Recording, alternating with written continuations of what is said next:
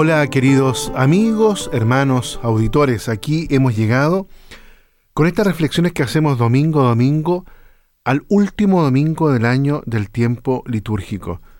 Eh, celebramos hoy la fiesta de Cristo Rey.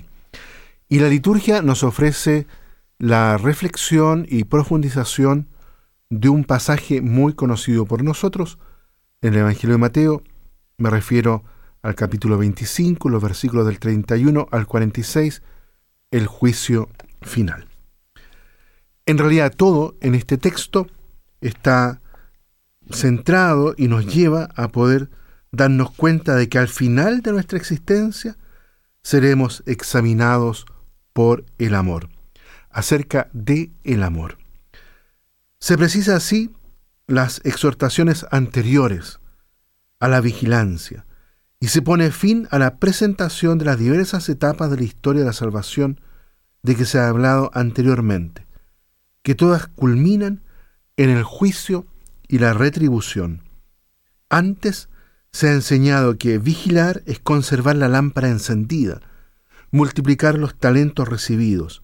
Ahora se concreta que todo esto consiste en servir por amor a todo tipo de necesitados, en lo que está presente el Señor resucitado.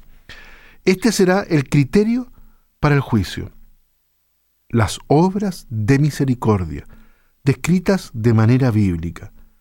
Los hermanos míos más pequeños, como dice el texto, designa a todos los que padecen necesidad, sean estos cristianos o no, pues la palabra hermano no parece tener aquí un sentido restrictivo que designaría solamente a los misioneros cristianos.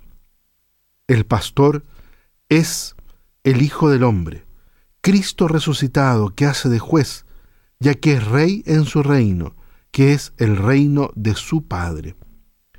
Ante él serán congregadas todas las naciones, los hombres de todos los tiempos. No se menciona la resurrección previa de todos los muertos, pero se debe, sin embargo, suponer. La identificación de Cristo resucitado con todos los necesitados proporciona una connotación profundamente antropológica a la imagen de Dios, de Cristo y el reino. Lo importante para Dios y su enviado Jesús es el amor a los hombres en general y a los necesitados en particular, pues Dios es amor.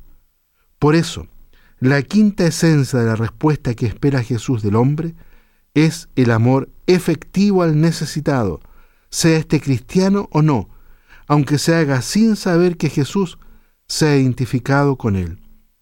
Jesús distingue entre amor a Dios y al prójimo. Sin embargo, aquí lo presenta como una realidad inseparable.